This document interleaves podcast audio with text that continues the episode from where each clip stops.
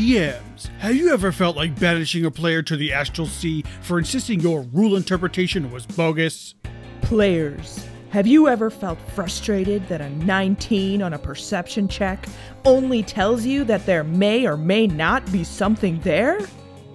Circle of Spores, Druids. Tired of people being grossed out by the word spores? Then this is the podcast for you. Where we take a hard look at the rules of the game, the reality of the table, and the role of the dice to solve D&D's most heated arguments. This is Raw and Order. Dun, dun.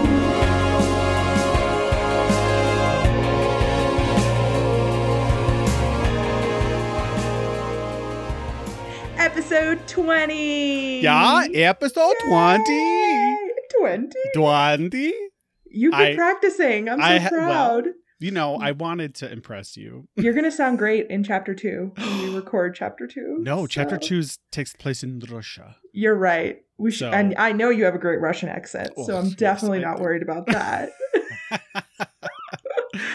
well, I'm on location today, Joe. I'm, You I'm, you're in a location, that's I'm for in a location, aren't we all? But uh, I'm coming. I'm coming to you live from New Mexico, visiting my sister. So How is it so far? So far, it's been fantastic. I haven't seen her in like a year and a half, so we definitely That's like right. when when we first saw each other we didn't hug because i had just come from the airport and so literally the first thing i did was go and take a shower and then we hugged for like five minutes so awkward. Uh, that's adorable. Yeah, um, we're pretty cute is the weather nice? Is it like it's so hot So it's Oh my beautiful. God. It, i mean it is beautiful but it's like 95 degrees outside and it's like Mhm. a dry heat and oh my god I love it. Are there scorpions everywhere? not i haven't seen any yet Okay. but I'm sure I will. We're gonna go to Santa Fe tomorrow, which I'm pretty excited about. So, Do you know the way to. Santa Fe? Is that a song? Should I know that? I don't know that. Do I'm you sorry. know the way? To... Okay. Uh, oh no, it's San Jose. I lied. Okay, there we go. We never. Our pop culture references are always wrong. They're always wrong. Always I mean, very wrong. So you recently got into my car because we went garage sale shopping this past weekend, and Yeah. so you know that I am still listening to early 2000s music. Okay, 100%. So you're well aware of that, and I've Mhm. never evolved That's- past that's a- that, and that is what I will listen to for the rest of my life. That is. I'm. I'm worse. I had. I. Where was I recently? I. I was somewhere and I was hanging out with people and I was like, let me put on some. Oh, it was before our D and D session on uh, Monday, and I'm like, oh, let me put on some music. It was before you got there, and I was like, yeah, let's put on something chill, whatever. I put on Pat Benatar, and I'm like, this is like 40 years old. Why am I playing this? Whatever. for our for our listeners, when Joe got into my car, um, I'm bringing "Sexy Back" was playing. Mhm. So if you want, to. It's just called Sexy Back, actually. Oh yeah, But you are bringing it back. I am always always in forever. Yeah, I never lost it, so there's nothing. This is back. accurate. Well, we're we're bittersweet today, aren't we? so, you know what? Let's talk about some of the sweet. We have Hunter on, which usually we save our guests to like the very end of the intro. But yes, I'm so excited Hunter is me back. too. So this is going to be a great episode, obviously. Um, but yeah, we have. This is going to be our last episode for the summer. I know. Yes. So this is going to be our season finale. Season one, Raw and Order, comes to a close after this episode. We'll be back. Uh, um, maybe like midsummer, maybe Yeah, who fall. knows? Who knows? We'll probably get bored and be like, we should probably pick that up again, right? Um, I think that this will give us like a really good opportunity, though, to like build up our cache of questions and discussion topics and cases, so that we will come back and we'll be rearing and ready to go, I'll be de- I'll be rearing the whole time. rearing all Oh, the time. rearing. I thought you said rearing for a second. I was like what's oh, what's the word? It's like raring, raring, raring and ready like, to go. like revving. I Okay. I don't know. You guys are going to miss this, aren't you? Us trying to learn the English language one word at a time. And then me doing German accents that sound Indian. So you know that was purposefully Indian that time. yes, I, I um, understand. Okay. But he's doing that because if you haven't already heard, we released the audio and the written version of chapter one of Rumspringa of Deception. So go check it out on our Twitter. Go check it out on our Facebook. I have put the links out there for the PDF so you can read it yourself in whatever Mhm. accent you so choose. It's so Um, good. It is so good.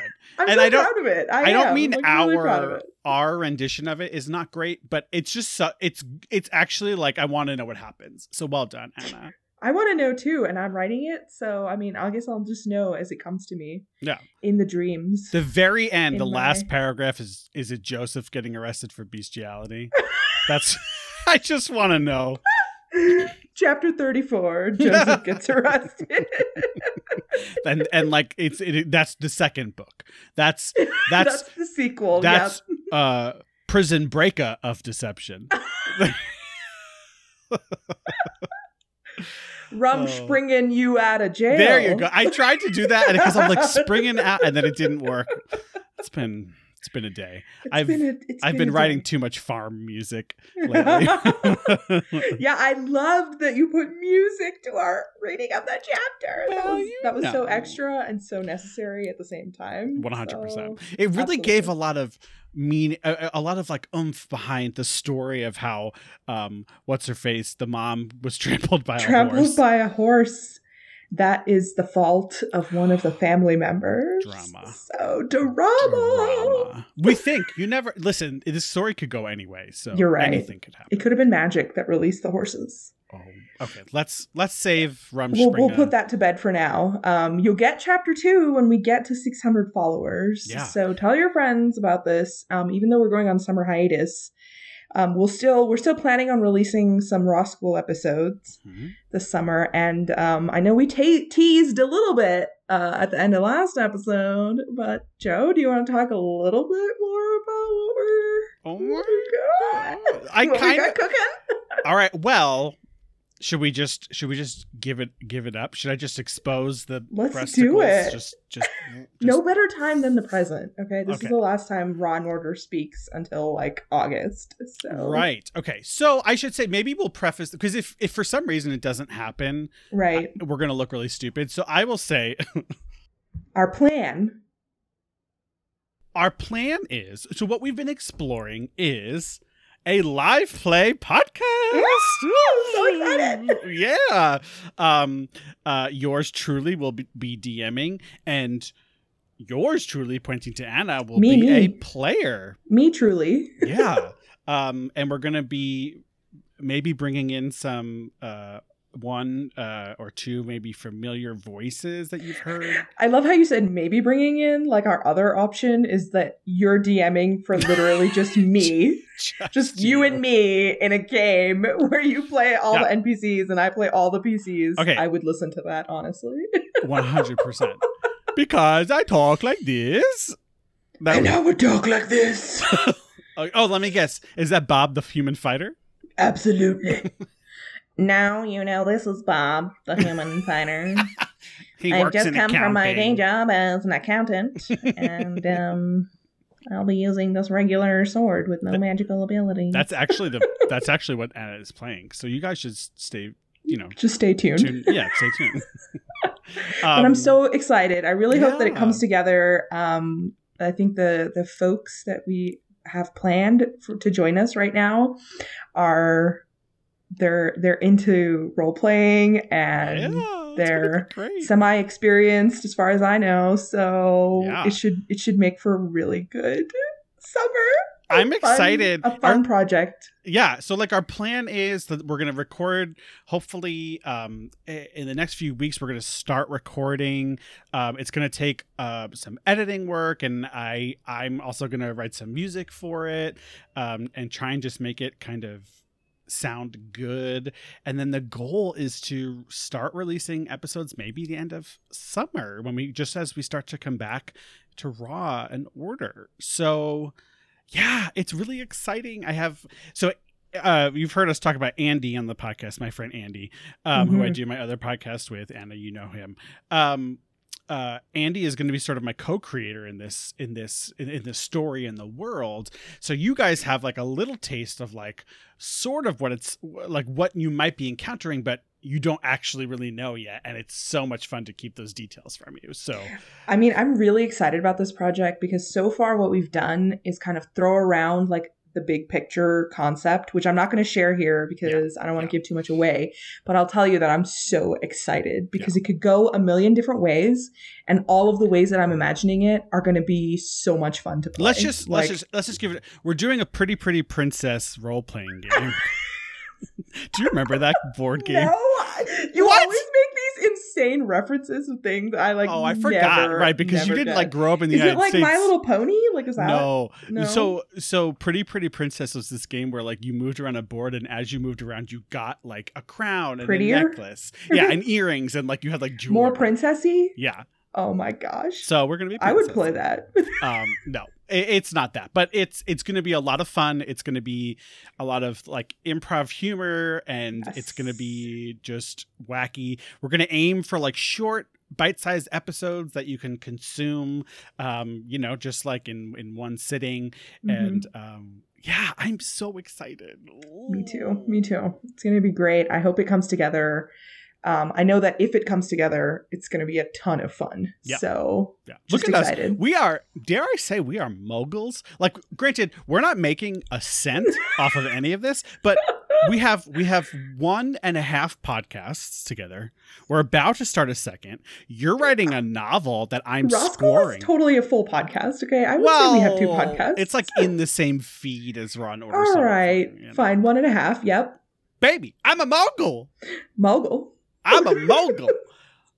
I don't. I think we're us and our 20 listeners are taking the world by storm. So, Come at me, bro. come at I'm a mogul. I'm a mogul. fucking mogul. Well, any anything fun planned for summer? For summer, Yeah. I mean, I'm I'm excited to go back to our Harry Potter game this I summer. know.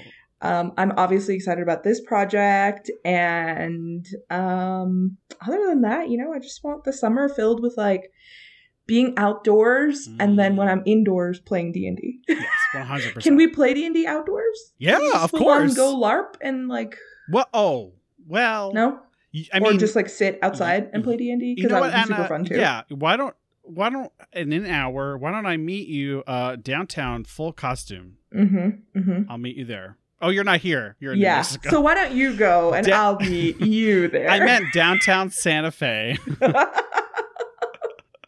um uh yeah i'm gonna i'm heading back to new york for two weeks it'll be the first Ooh, time i've seen my family in like a year and a half two years so yeah it'll be it'll be nice It'll be awesome. Well, should we get started with our episode?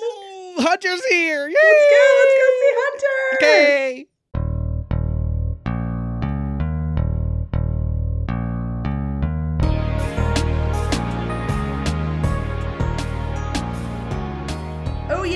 yay, oh yay. The Honorable Chief Justices Joe and Anna and Associate Justice Hunter of the Supreme Court of D&D. All persons having business before this court are admonished to draw near, give their attention, and pause the friends reunion, for the court is now sitting. yay Yay! they welcome get back, better every episode. The what? They get better every episode. I didn't think you'd be able to top Matt Gaetz, but I think I like this one more. Everybody's so obsessed with it.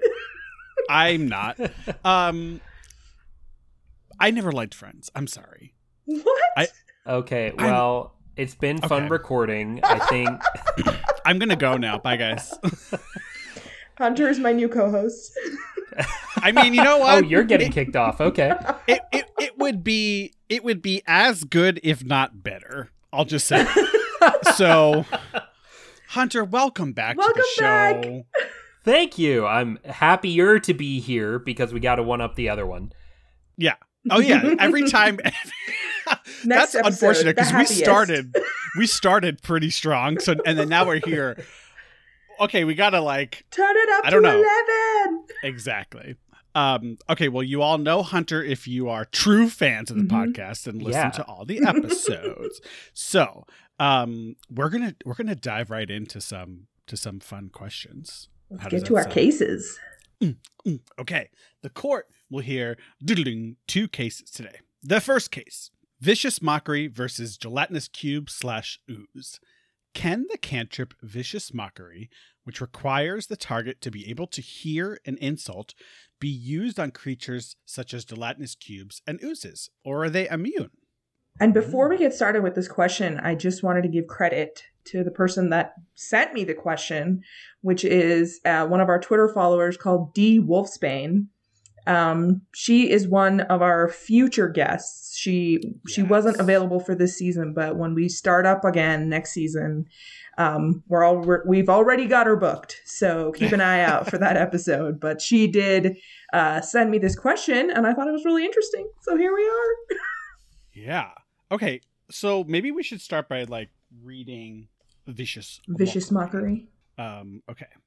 So the cantrip says it's available only to bards, uh, which makes sense. It says you unleash a string of insults laced with subtle. Oh, that's okay. You unleash a string of insults laced with subtle enchantments at a creature you can see within range. If the target can hear you, though it need not understand you, it must succeed on a wisdom saving throw or take 1d4 psychic damage and have disadvantage on the next attack roll it makes before the end of its next turn. So you you're a bard, you sling an insult at someone. You smell like poo. That's not a very good insult. and Side note, and- my bard just picked up this skill. I'm very excited to use it. oh, It's so Okay. much Uh, fun. it is. It's like one of those th- one of those flavor things that for a bard when you're playing is actually Absolutely. so much fun. Um, so yeah, okay. What are our thoughts on this? What do you guys have thoughts? I did. Hunter, would you like to start? Sure. Uh, first, when I first read through this spell, like just looking through everything for this episode, I read subtle enhancements, and I, I, I, that's why I stopped reading. Yeah. I, I read the same thing. I, I thought the bard had gone to the wrong side of the internet, and I just, The little Um, blue bard pill. Anyways. so um so initially when i when i was first looking through this i looked for languages that the gelatinous cube like knew and understood. Um and you know the more i looked into it it was like it doesn't need to understand you. Uh, so i was like ah well i guess it would affect it because as long as it can like perceive what you're saying but then i started looking into gelatinous cube a little bit more and it's immune to being deafened. Exactly. and my inference my my inference brain that i haven't used since i dropped out of college turned on and i was like hey uh, if it's immune to being deafened maybe it can't hear in the first place. Um, and if that's the case then you know it, it's blind beyond a certain radius which means that it can't perceive beyond a certain radius plus it's immune to being deafened i think it's unlikely that it can even un- like comprehend that something is being shouted at it. I don't think noise really is a sense that it can perceive, if that makes sense. So I don't think vicious mockery would do anything. yeah, I, I came to the same conclusion and for pretty much the same reasons. I mean, when I was looking up the gelatinous cube, it's not just immune against being deafened, it's immune against being blinded or charmed or frightened, which I'm like, okay, so it not only can't hear me, it has no personality to insult. So, like, it's immune against this cantrip. And so the vicious mockery, the language in the actual cantrip says if the target can hear you, right? So there's already an implication that whatever you're aiming it at must be able to hear you, which means at 60 feet, um, if you're not shouting the cantrip, can you like whisper it or something like that? Even if people can hear you, um, if you had shouted, it's not going to work because the target can't hear you if you whisper, right? Like that's the implication there. So for gelatinous cube, for ooze, I came to the same conclusion. I was like, if it can't be deafened, then it probably couldn't hear to begin with. And if it can't hear you, vicious mockery can't do anything to it. Joe? Not not only can it not be done, it doesn't have ears. I mean, Yeah. it doesn't have, it doesn't like oozes and gelatinous cubes don't have ears. They don't have eyes. They don't have brains. The the the the DM's guide literally describes them as like mindless, and they're kind of just like they just move. They're like just this unrelenting force that just moves along and just sort of literally sucks up anything it can and like reaches out and grabs things. So Mhm. I think it kind of makes sense that it can't hear right? Um and i think that that's that's absolutely correct eh, because it lacks those it, it, it lacks those facilities to be able to even perceive. Um now i've i looked a lot at this and i was trying to see specifically like okay can i get a better answer? Um but a lot of people are kind of like oh, just let your bard do it. It's fun. And it's like ah Yeah. dm discretion. Um um well, frankly, I'm putting the phrase gelatinous cube in my back pocket to use as a vicious mockery insult because oh if I, I call like somebody that. else nothing but a gelatinous cube that has no personality and is just a blob, I mean, I feel like that's fantastic. that's But brilliant tucking it away into my insult bag. Hmm. I personally opt for a "You're being such a McConnell" right now, but I mean, wait, wait. I don't understand. What's the difference? One. I know they look the same, they sound the Disgusting same. It's crazy. or a D&D monster. I don't know. oh no! So this oh, this Oh, this invites the question: Can Mitch McConnell be affected by vicious mockery? Ooh. And I feel like it would be really like it would be stealing something if he couldn't be because if this was the real world, that's all I would use. yes, yes. Um so this this is an interesting question but it makes you like it, it makes me the dm like think about okay like yeah what are other creatures able to perceive generally speaking? Because there's a lot of abilities that rely on sight or rely on you know being able to hear something or whatever. And the one thing i noticed is that like unless you have the well and i don't even think the description in the dm's manual states specifically whether they can hear but like should monster stat blocks provide more information if spells are going to go to this level of specificity and say the target must be able to hear? And like so in, in a circumstance like this should the spell block for gelatinous cube specifically say it does not have ears? Or is that just sort of assumed because it's immune to being deafened? I mean, it would probably be a lot more work to fix mm-hmm. every monster to be able to like assess which spells it applies to, right? Versus the maybe the fixing the, money. language of vicious mockery to be like the creature must have ears or something like that. Yeah. And so if it doesn't specifically say it has ears, then you assume that it doesn't. Like or I I the think that there's I think there's a certain set of assumptions that the entire guide makes that every creature has the same five senses as a humanoid or, or like we in the the real world have Sure. right Mhm.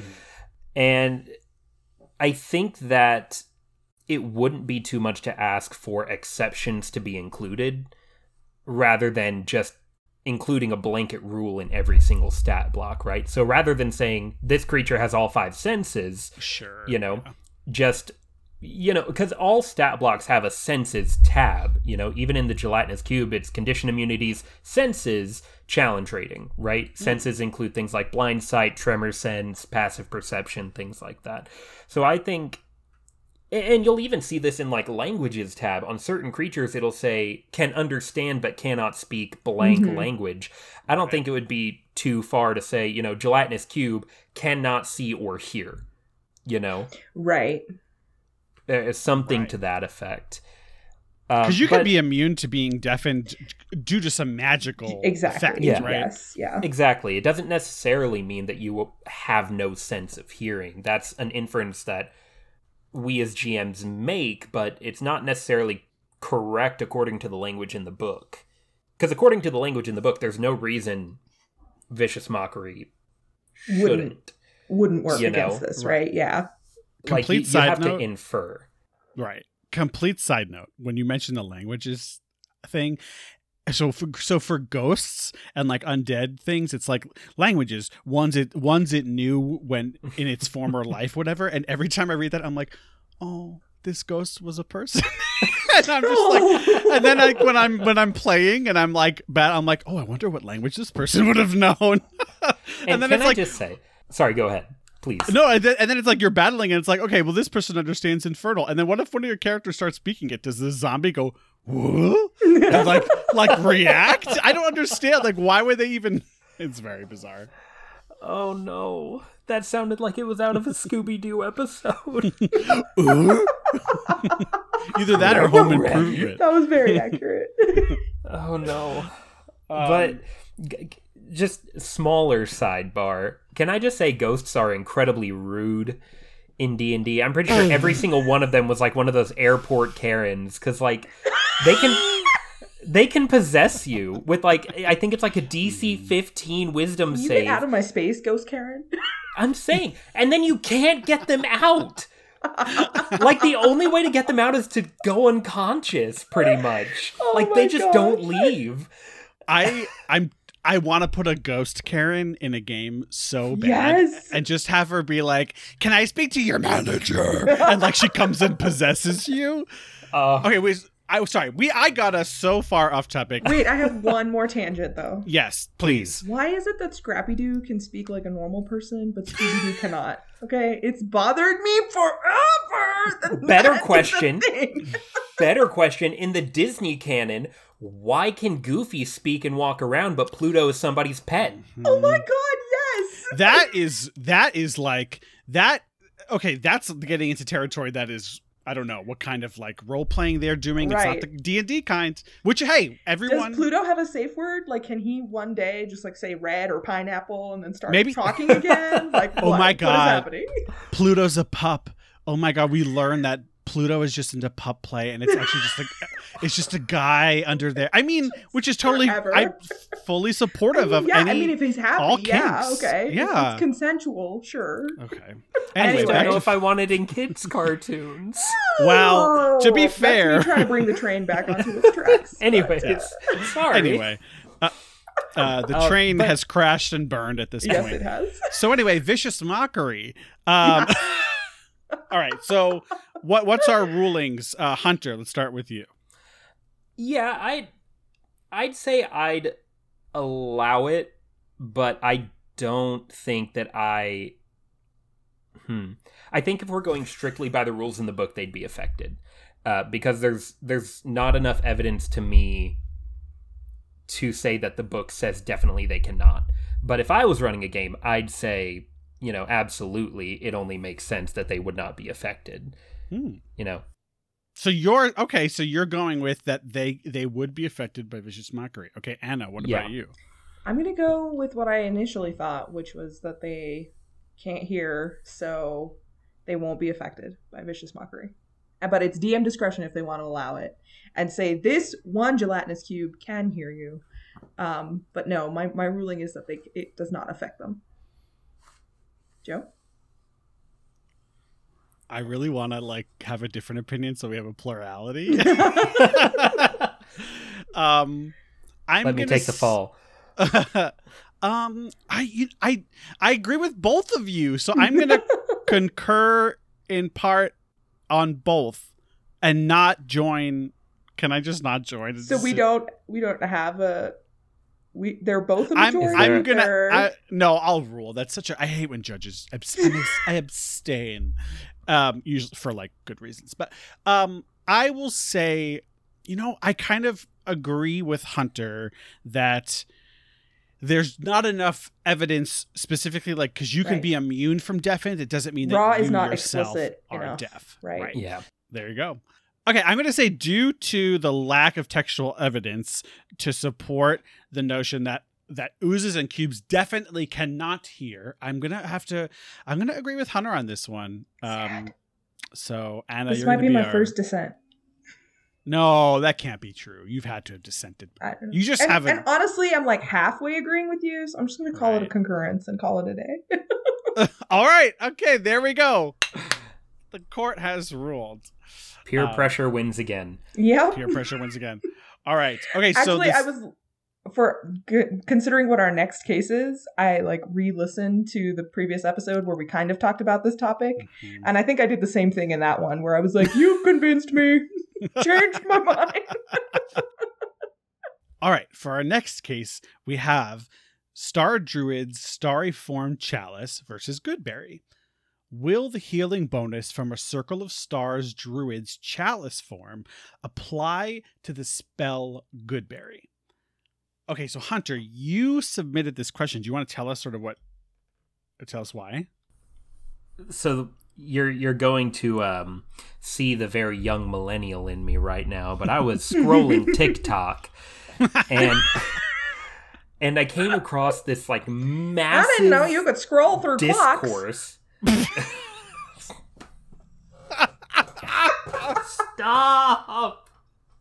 Oh my god. Ow! Ow! I need to make a wisdom save or I'll take 1d4 psychic damage. Ow, oh, my head hurts. God, it's like an episode of Dungeons and Daddies. nope, just Dungeons and Dummies. Ouch. That's all of us included, so. Okay, Oh, so I back on track.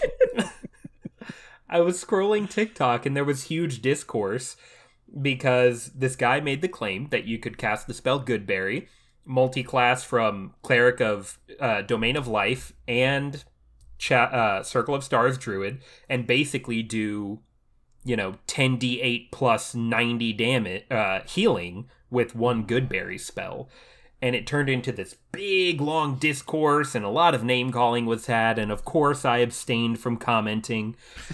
And you came to the proper forum Absolutely. in which to resolve like, these leave it to the disputes. fake courts to decide. God. Yeah. Exactly, where none of the backlash is going to come on to me. And no, but uh, yeah, I found it really, really interesting to talk about because that would be game breaking if it was true. Goodberry being a first level spell, you could just throw those out like candy, and nobody's ever to have to cast Cure Wounds again because it's better than Cure Wounds at first level. You know? So this is similar to a question that we discussed in a previous episode where we talked about uh, the shepherd druid's unicorn totem because that also gives a very similar healing buff. Um, but this one is slightly different. Um, but I don't know that we considered the life domain cleric uh, uh, disciple was it what disciple of life or whatever uh, the the first level ability to do extra healing. Um, so yeah, okay, so Anna. Well, I guess okay. So Hunter, you you heard this discourse. What? Where do you land? I I land on a solid no. I I don't think it does, and I'm. What- Explain One of the yourself. reasons I found it frustrating is because I'm going to be parroting. I'm going to be parroting your guest from episode nine. Please do. because Phil was great. casting casting Goodberry is well, it's a totally different school of magic than other healing.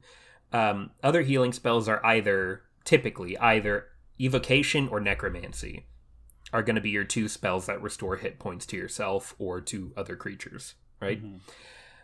And Goodberry is a transmutation spell because the spell itself, however you want to flavor it, either conjures or turns something into berries. So the spell itself does not do any kind of healing magic. The spell itself is simply a, a summoning spell for these berries. Yeah. So, No, I so I agree with you, Hunter. And so I I wanted to like be thorough, um, and and really look through, um, okay, what you know, like. Uh, what does it say about the, the life cleric? Has there been a ruling on this already? And um, so I looked at the uh, Sage Advice Compendium, um, uh, which is sort of like a, a culmination of all of the Sage Advice topics um, that's put into a happy little document. And on page 17, it says, uh, they pose this question If I'm a cleric slash druid with the Disciple of Life feature, does the Goodberry spell benefit from this feature? And the Sage Advice column says yes, the Disciple of Life feature would make each berry restore four hit points instead of one, assuming you cast Goodberry with the first level spell slot. What do you guys think of that? I mean, my opinion last time was also that it did. So I I think that I agree. Okay. Hunter. I I have seen that actually exact same, and I, I'm still going to say no. and it's paper thin difference, but the chalice form language says that if you cast a spell using a spell slot that restores hit points, so the spell slot itself has to be the thing used to restore hit points based on the language of that spell. And the language, that exact same language, is used in the uh, Circle Unicorn of Shepherd. Totem. Yeah, the unicorn Yeah. totem. But the life domain uses slightly different wording. It says whenever you use a spell of first level or higher to restore hit points to a creature. Right. And to me, that implies that it's not the casting that's required for the use, it's the whatever the spell does. That's why the life domain works with something like Goodberry, whereas the chalice form or the unicorn shepherd would not. I so I actually 100% agree with you, Hunter. So, um, I think you picked up on exactly the the language difference that convinces me that disciple of life would work with goodberry so it says your healing spells are more effective so this is the life cleric first level disciple of life ability. Whenever you use a spell a first level or higher to restore hit points. Use a spell to restore hit points. Not cast but use. I now do i think that this is necessarily some sort of like oh, like meaningful difference? No. I think that the drafters of this just weren't thinking about it and weren't Yeah. thinking about people choosing to multi-class. Um but they kind of backed themselves into a corner i think a little bit um and now they've made goodberry like way more powerful than it should be because if you are a first level uh cleric then you cast Goodberry. That's one point times 10, so that's 10 points. That Then an additional two, that's 30 points, plus the spell's level. If you cast it at first level, that's 40 points of healing, max healing from a first level spell. So you could just consume all of those good berries in one go, unless your, your DM forces you to do one at a time. Um, but that is a massive amount of healing. Okay. Can I go? Yeah. Oh, yeah. Yes. Sorry. Yes, Anna. This is why I disagree with you two and why I agree with what's going on. Okay. If we look at the language of chalice, right? It doesn't say when you use when you cast a spell using a spell slot to restore hit points. It says that restores hit points. Okay? Which implies that as a consequence of using that spell using a spell slot, it restored hit points. Does Goodberry use a spell slot? Yes, it does. Is it a spell that you cast? Yes, it does does that spell restore hit points as a consequence of casting the spell? Yes, it eh, does. No, it Therefore. Chalice No, that it restores doesn't. hit points, and that is why you Closing can absolutely arguments. use Goodberry. Do you disagree that the language that says that instead of two? No, no, no. I agree with you, but I disagree. This is the same discussion we had when, Phil was on. I disagree that Goodberry Goodberry is a spell that restores hit points. Goodberry is a spell that creates good berries. Good berries restore hit points. There's an extra step in that puzzle, whereas Cure Wounds, Healing Word, yada yada yada, are something that instantly restores hit points. Goodberry is not. Goodberry makes a little berry, and you have to take your action or whatever interaction to consume it. You have to do something extra in order to gain the benefit of those hit points. Yeah, I feel like that was the same discussion we had last time, and I think I still fall on on the on the end of if you cast Goodberry in the middle of a battle, you're doing it with the intention of restoring someone's hit points, and if that is the intention, and consuming a Goodberry restores a hit point, then the unicorn totems and the chalices of the world all apply. now, would you? Okay, so so let's. Sorry. Okay, let's let's take this a little bit further. So, okay, you're you're in the middle. You're, you're a shepherd druid. You have your unicorn totem up. You cast Goodberry. Are you gonna allow every time someone consumes it and actually does restore hit points because the condition hasn't been met yet, right? So until they eat it, it doesn't restore any hit points. So would you say that that that unicorn totem buff applies to every time one is consumed? Yes. Whoa. All right. Well, you're way more generous than I am, which I'm fine with. I mean, I'm going to play a druid in your campaign. Yeah, you are. And I'm going to take the spell. I'm gonna, and I'll allow it. That's where we fall. I guess I did dissent one time. yeah. Here's the evidence. All I will say is, Cho, I feel I feel scared for the power of the monster she's throwing at you if she's allowing such powerful healing. You've already said in the last episode, you're like, we're going to throw cha- challenge rating 16 monsters at this group of five, fifth level players. I'm like, you're going to kill all these first time players. It's gonna be a, like a one shot, so I don't really care if you guys all die. That'll be hilarious. That's what it is. I'm I'm having to plan an epic level one shot right now, and I'm like, am I doing too much? And I I feel like uh oh what's his name the the businessman from The Simpsons who am like who's like Mr. Burns. I, Mr. Burns? Excellent. it's like am I no the the I guess the mayor or something who's like am Quimby? I am I did I make a mistake? No, it's the children who are wrong. it's like that's how I feel because I'm having to talk myself out of being like, are they too weak? No, No. tactics will save them or whatever. If they're smart about it, they'll be fine.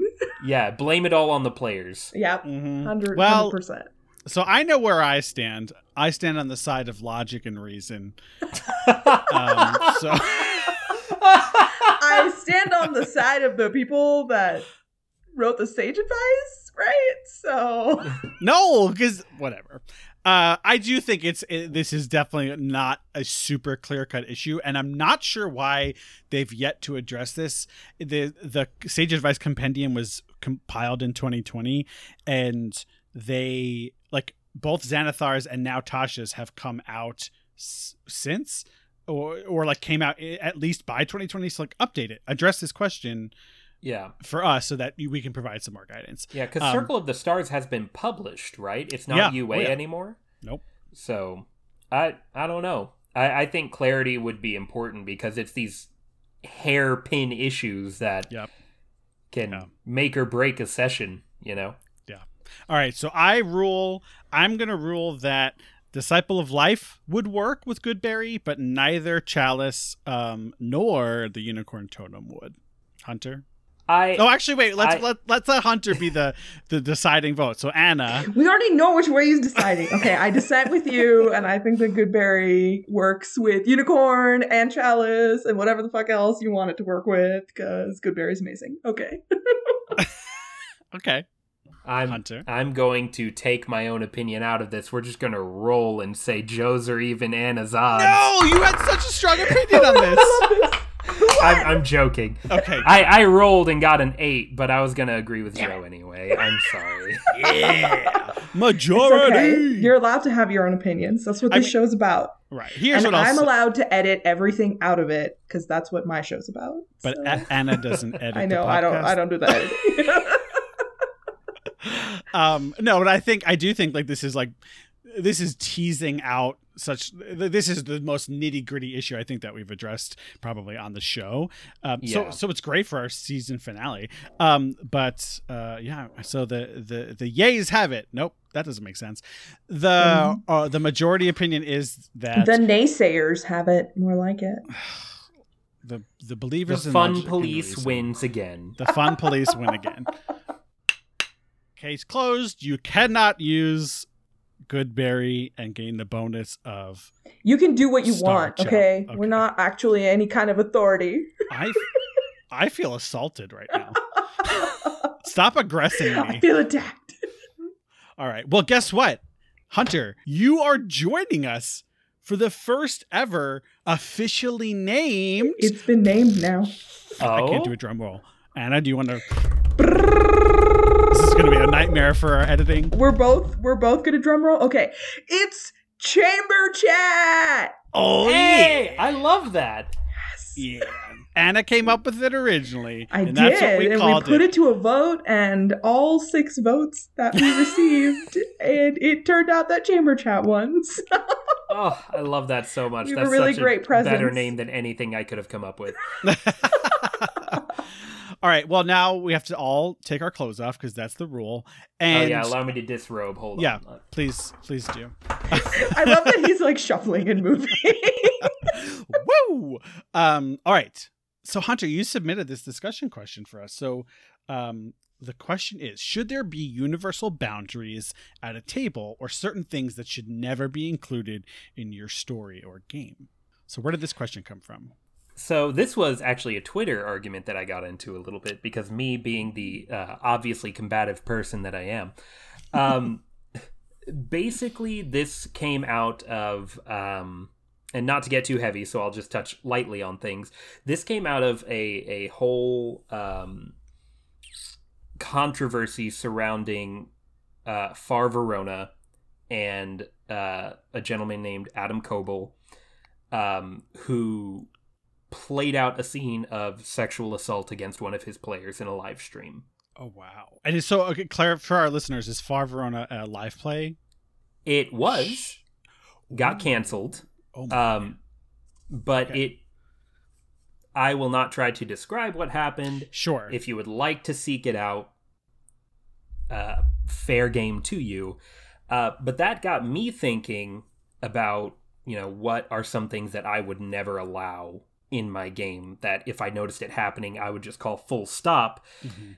And that kind of situation was one of them, a, a situation of, of assault. Um, so, So fa- fair to say, a lot just- of thoughts on it. Yeah, so but- fair to say, just trigger warning. We'll discuss w- br- and to the extent that we do. We'll put this in the podcast, but we'll likely touch upon issues of sexual assault and and deep topics uh, for this discussion. But I think it's an important one to have. So Absolutely. Um, so, just to expand on my own thoughts on it, sexual assault is something I will never include in my games, Mhm. bar none. Uh, personally, this is probably my strongest opinion about the TTRPG space. I don't believe they should ever be in- included in a game. Um, be that backstory or dramatic element or plot device, I don't think it has a place at a table. Uh, violence is one thing, pain is another even something so far as as you know scenes of of torture are one thing but completely robbing a player of agency on something that's so personal and uh, close to to the emotional core of a person i think is uh, awful. I think it has no place at a table personally um, so that's a universal boundary for me that I don't think anybody should ever include at their table. sure. And uh, well, maybe uh, I mean we can we can sort of break this into like specific issues. I mean, and and again, like this is a deep conversation, but um, I think it's an important one to have. Do you have specific thoughts on uh, on that issue too? First of all, I, I completely agree with Hunter. I think like sexual assault, anything of that nature, that's a hard line in the sand. Like that's it it's never going to happen at my table. And if it happened at a table that I was a player in, I would likely leave the game. You know, um, worse would be if the DM just like gave us no warning at all Hmm. or didn't talk to us beforehand and and like sexual assault something like that the dm can talk until he's blue in the face or she's blue in the face and i'm never going to be comfortable with something like that at the table that i'm playing at that's not why i play d&d i mean i, I do it because you know role playing it, it can be fun and it can also be serious and i i play f- as much for those serious moments as i do for like the jokey ones but there are some things that just they don't belong in a game like this um, and they don't belong in a community like this. So absolutely, it would be a hard line for me. Mhm. Um, obviously, there's other topics where I would appreciate a discussion before it was done, right? And we kind of touched on that a little bit in a previous episode where we talked about like sexually explicit content or like a relationship or like describing, you know, like sexually explicit content, stuff like that just having the discussion with all of the players at the table to say, is everyone okay with this? Is everyone on board? You don't have to participate. You can just listen to it or whatever. But if anybody at the table is not comfortable, like, don't have it in your game. Just don't. Um, there is no point to a wow factor when you're like six people sitting in somebody's house playing a TTRPG. And your They're just- friends, right? Yeah, exactly. Like, Hopefully, right? Like they're your friends, and then you're doing this either as a player or as a DM because you want everybody to enjoy themselves. right. So there's just no point in doing something like that. So I don't know, Joe. What are your thoughts? Yeah, no, I mean, obviously, I, I, uh, with maybe a, little exception that I'll talk about, I wholly agree. Um, I think the reason why it's sort of it seems so bizarre to us that like we're talking a ga- about a game where you constantly murder people. Like, okay, what does sexual assault uh, add that makes it so off topic or or taboo? And I think it's simple. I mean, in our world, sexual assault is about a power dynamic because it's almost always levied in one direction against certain groups of people. Not always, but almost always. And uh, if you're incorporating that into your world, then you're incorporating those same dynamics into your world. And what does that say to your players at the table, right? I, I, I so I, I just don't think that it. I, I agree. I, I wouldn't. I would never, as a DM, let role play around that topic or have it be a part of my storyline or anything like that. The I one, oh, sorry, Anna. Sorry, Joe. I will say that if a character, like if a Mhm. person decided that they wanted something like that to be part of their backstory, and that was like some sort of like motivation for them, um, and that that person like felt comfortable doing something like that, and maybe it was almost like a processing thing for Right. them or like a therapy thing for them to do that um, that would be a conversation that i would have. Absolutely. But but yeah i'm with you. It's never going to happen at the table. Uh, yeah and i was just basically just about to go there. And even then it's like uh, so if if a character really wanted to have that if a player wanted to have their character have that as part of their backstory and i could tell it's something personal for them that even if we never brought it up in game right even if the other players never knew that that was Mhm. something this character experienced if it helped that player reach a place in role playing emotionally that they felt they needed or or that that would that would be driving for them then like anna said it would be a massive discussion first of all because i still think you know okay that's great for you but what about everyone else? And I, probably would say like okay that can be in your backstory. It's not going to come up. And if it does by chance like if you divulge it then we're going to have to have a conversation with everyone at the table because i don't want anyone to feel uncomfortable right? That's the whole point is so i want you to be comfortable and you to feel empowered but i do not want anyone else because maybe there's someone at the table who had an experience like that and isn't empowered by this or or feel or just doesn't want to be around that content. Yeah, and obviously always have discussions in your players whenever something like this comes up, but um if something like this is part of a player's backstory, there is a very good chance over the for, like over the course of a long form campaign that eventually it will come to a point where confronting the aggressor is a question that you need to answer and that's where you start getting into some of the more difficult elements of having that in the backstory. Sure. So it's a it's a balancing act. Um i i agree if that player feels empowered and and they're comfortable with that even if it's never brought up at the table okay. Um but scenes involving it like like i said confronting the aggressor or a flashback or Mhm. something like that um i think are just there's no good way to handle that on the tabletop uh, at least not one that I can think of. sure You know. Yep. So that's that's where I stand on that. Um, if you don't mind me asking a, a follow up question, maybe for further discussion, this is something that was asked to me and I didn't really know how to answer it. But somebody challenged me with, okay, but what if you have a discussion with your entire table and everybody, including you, is comfortable with including this content? And my gut reaction was, hell no, anyways. but none of Uh, us are right so yeah, but none of us Right. are, and so I I haven't been able to come up with a good yeah thought on that. I struggle with that. Mhm. I really struggle with that because to one extent I'm like I guess go play your game like I'm it's not I'm not affected by it or whatever. Sure, and, but on the other hand I'm like how are you treating it? Like are you taking it seriously? Are you treating this Yeah. situation with respect?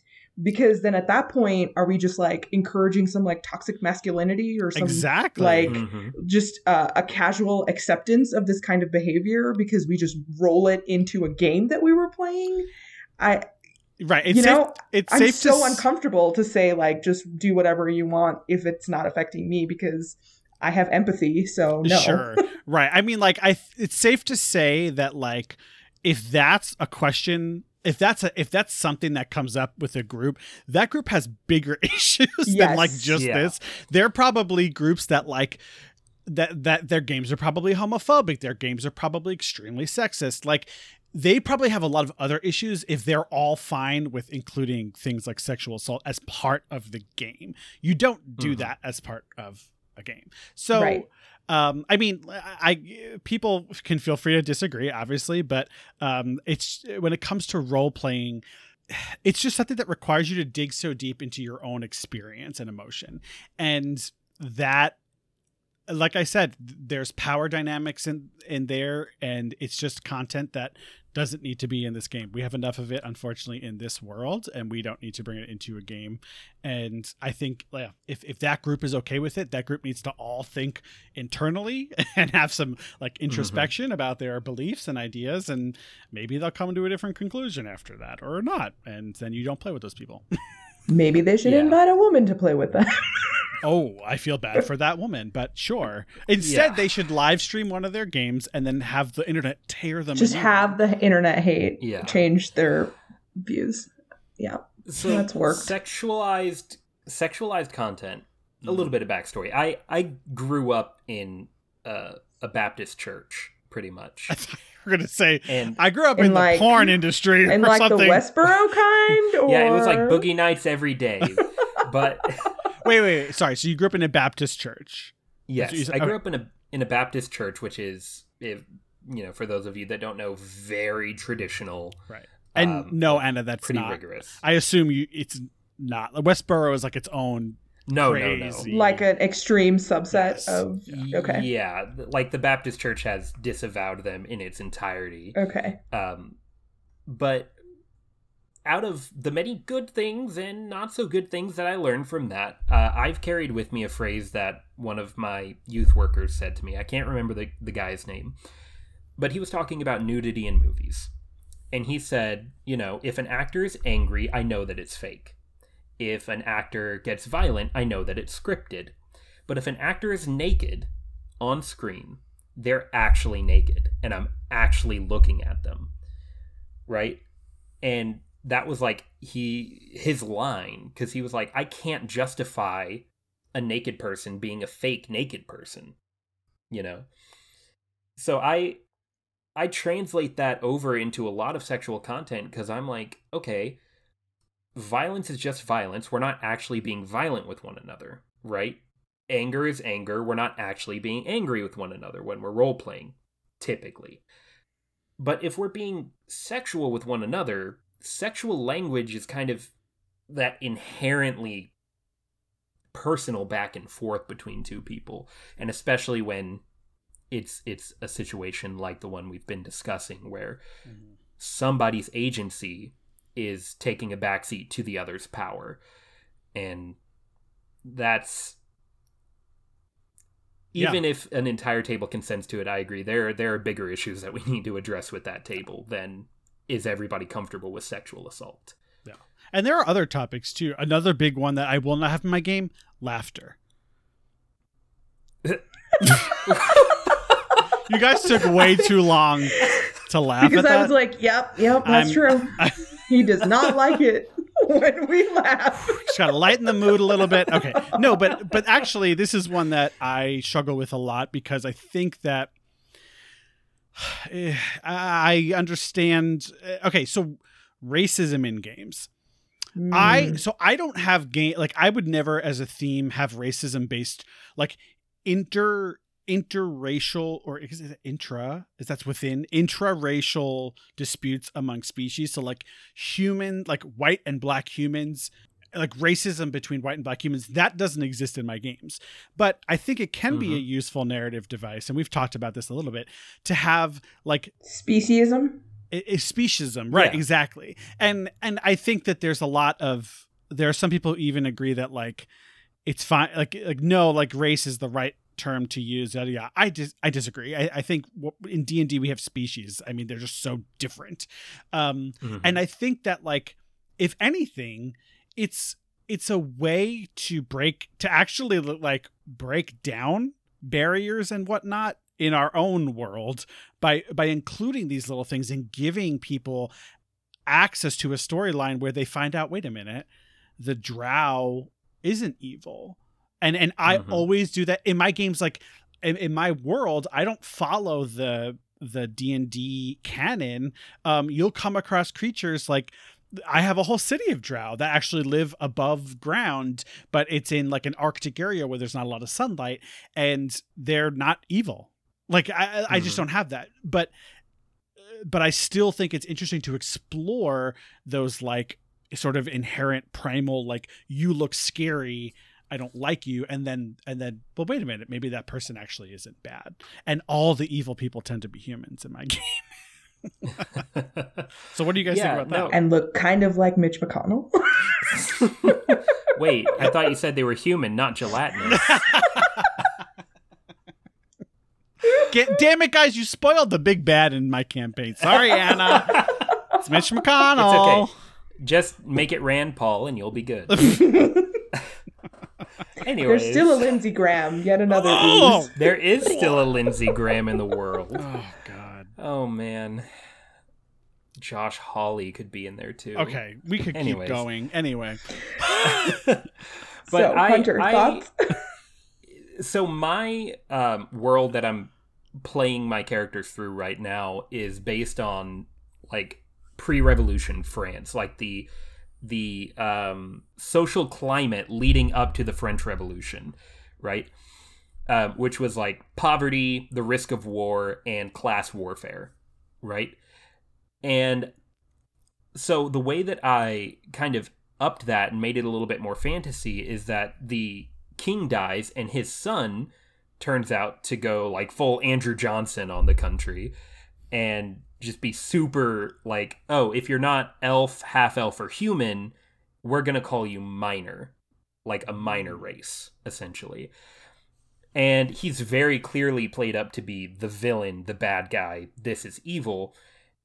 But over the course of even just they're only level six right now, they've already met people of all D&D races who have been super chill or super cool or just afraid of the government coming down on them. And they've also met elves, half-elves and humans who have been on both sides of the aisle of, yes, I like this new power dynamic that we're in and no, this is kind of fucked up and I'm uncomfortable with it. Mm-hmm. So I think it's important and, and to your point, Joe, there aren't bad races, only bad people. right I think is is an important thing to play in D and D, right? And that's a theme that I think is worthy of being explored um, if you show the proper respect to it. Um, and you know, I've I've got people of color playing in my game. I've got women playing in my game. I've got um, LGBT icons playing in my game. Um, is and- elton john in your game I- you know what? I can put on some colored glasses and dress a little funny and yeah, I don't stand, but I could. I'm still sitting, but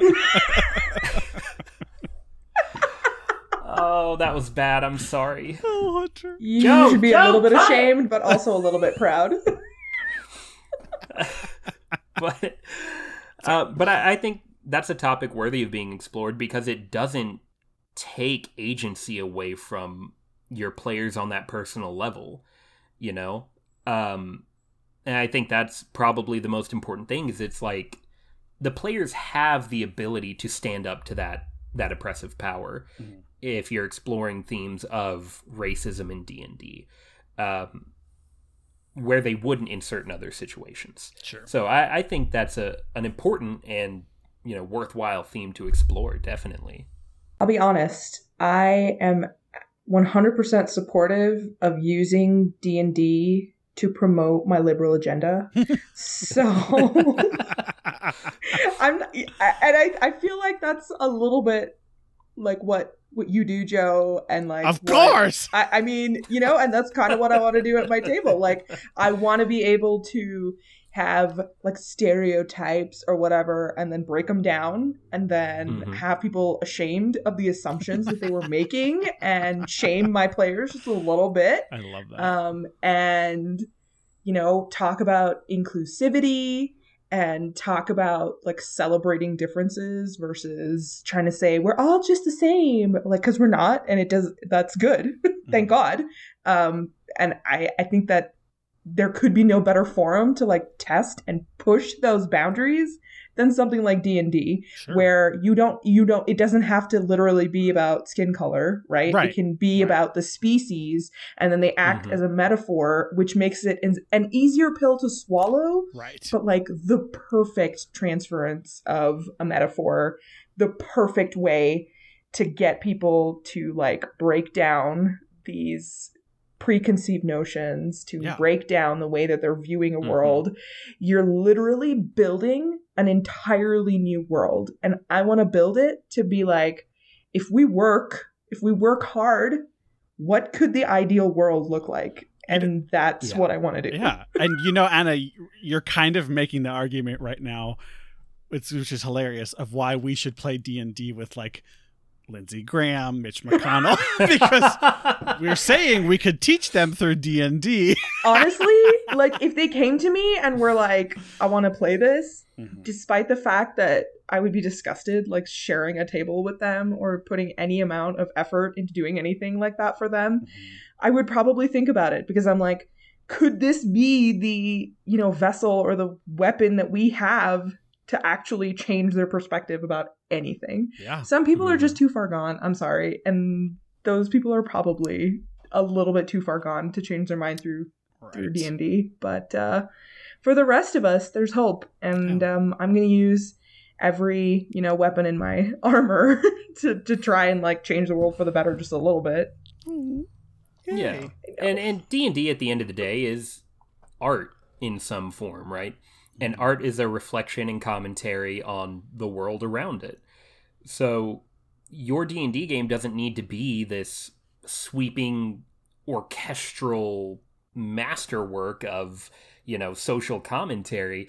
It can just be hey these are my issues reflected in whatever i'm doing.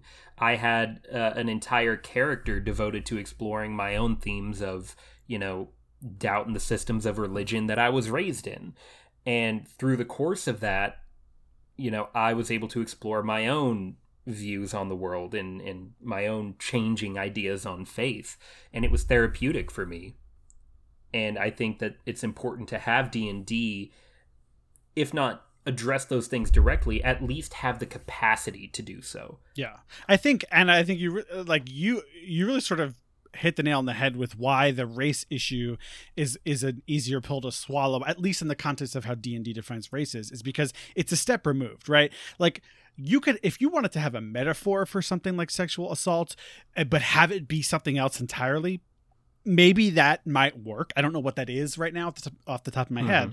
But here in the game, we're using species as a way to address real world issues of racism, potentially, right? If that's a theme in your game. Um, but it's it's not targeted at actual real life races. You know what I mean? So so Yeah. like you could have a, a, a table filled with a racially diverse group and none of them would feel like they would un- maybe have empathy right and understand oppression but they wouldn't feel personally attacked because none of them are dragonborn or at least i assume not if you if you have dragonborn at your Mhm. table hey sign Uh, me please up. come play D&D with me. right, Right? exactly um yeah but i think like in general when we talk about these really like deep topics and like it can be something that you may not even think of like i play in a game with someone who is a disabled vet um and is, is like very open about that. And i um and i approached them and said hey like so i just want to talk to you. I know that you were a combat veteran. There's going to be themes of war. There's going to be themes of this. Like are you okay with all that stuff? And then like we had a conversation about it. And i think that that's just a really important th- it's like know your players right? Like d&d's not just you know Chutes and Ladders right? It's it's a really intense game with a story that you as the gm have so much control over. And with great power comes great responsibility. One hundred percent. Well, no, like ninety eight percent. I don't know what that last word was. no, you're you're totally I think right, that's Joe. what that last word was. I, I completely agree with you. It's like playing D&D and I think I've said this earlier in this episode, it can be like a form of therapy almost, Mm. right? Like this is Mm. how I process the world around me. This is how I process something bad that's happened to me. Maybe I use it as an outlet, maybe I use it as escapism, whatever, but it's like something that something that goes way beyond like sitting down to play Monopoly. Right. So I think that we should be striving to make that like the the best experience for the people at the table, not just that they have the most fun, but they like get the most out of it. And sometimes mm. that can be a really good time, and sometimes that can be a lesson. Oh yeah. Yeah. Well, Hunter, I cannot think of someone better that I would have wanted to have this conversation with. Yes. Um, and I cannot think of someone better that I would have w- wanted for our last episode of the season. Yeah. So thank you so much. Um, and thank you for submitting these questions. and thank you for talking with us today and being here and making time for us. We we just love having you on. Um and yeah, hopefully you'll join us next season too. Absolutely. Anytime you guys want to invite me, I am more than happy to be here. You're you're too nice to me. My heart's all warm and fuzzy now. Impossible. Impossible. Do you want to plug anything, Hunter? Uh, sure. I'd love to plug some things. Um, well, I'll just plug my Twitter. Um, I have a couple of projects. I have a couple of projects coming out, and they're all going to be announced through my Twitter in due time. Um, I am currently. I have a lot more work than I realized a week ago, but I'm currently working on a uh, D&D 5e hack for the Naruto anime and universe Oh, that is coming along very well. I'm that epic level campaign that I mentioned is a play test of it at high levels. Um, so we're gonna see how that works, and you know, God only knows how long tweaking, touching up, and formatting is gonna take, and it's making me cry on the inside just thinking about it. Uh, but that will be announced on my Twitter at twitter.com slash skunkosaurus, S-K-U-N-K-O-S-O-U-R-O-U-S. It took way too long for me to learn how to say that quickly, but you can follow me on there. and we will definitely tag you when we post our episode so listeners can find you very easily. Wonderful. well, it saddens me to say that that this is the end of the season, but I'm so excited for all the exciting things happening this Yes. summer. It's gonna great. Yeah. Stay tuned, everyone. We'll be we'll still be active on social media. We'll please and please send us all your questions. We want all the questions you find while you're playing this summer. Send them to us. If you get into disputes at the table, send them. We want to hear the arguments you're having so we can resolve them. Absolutely. And remember that if you're one of the people that sends us a question, you may be one of the cool people that joins us on an episode. So, Bye, everyone. bye bye.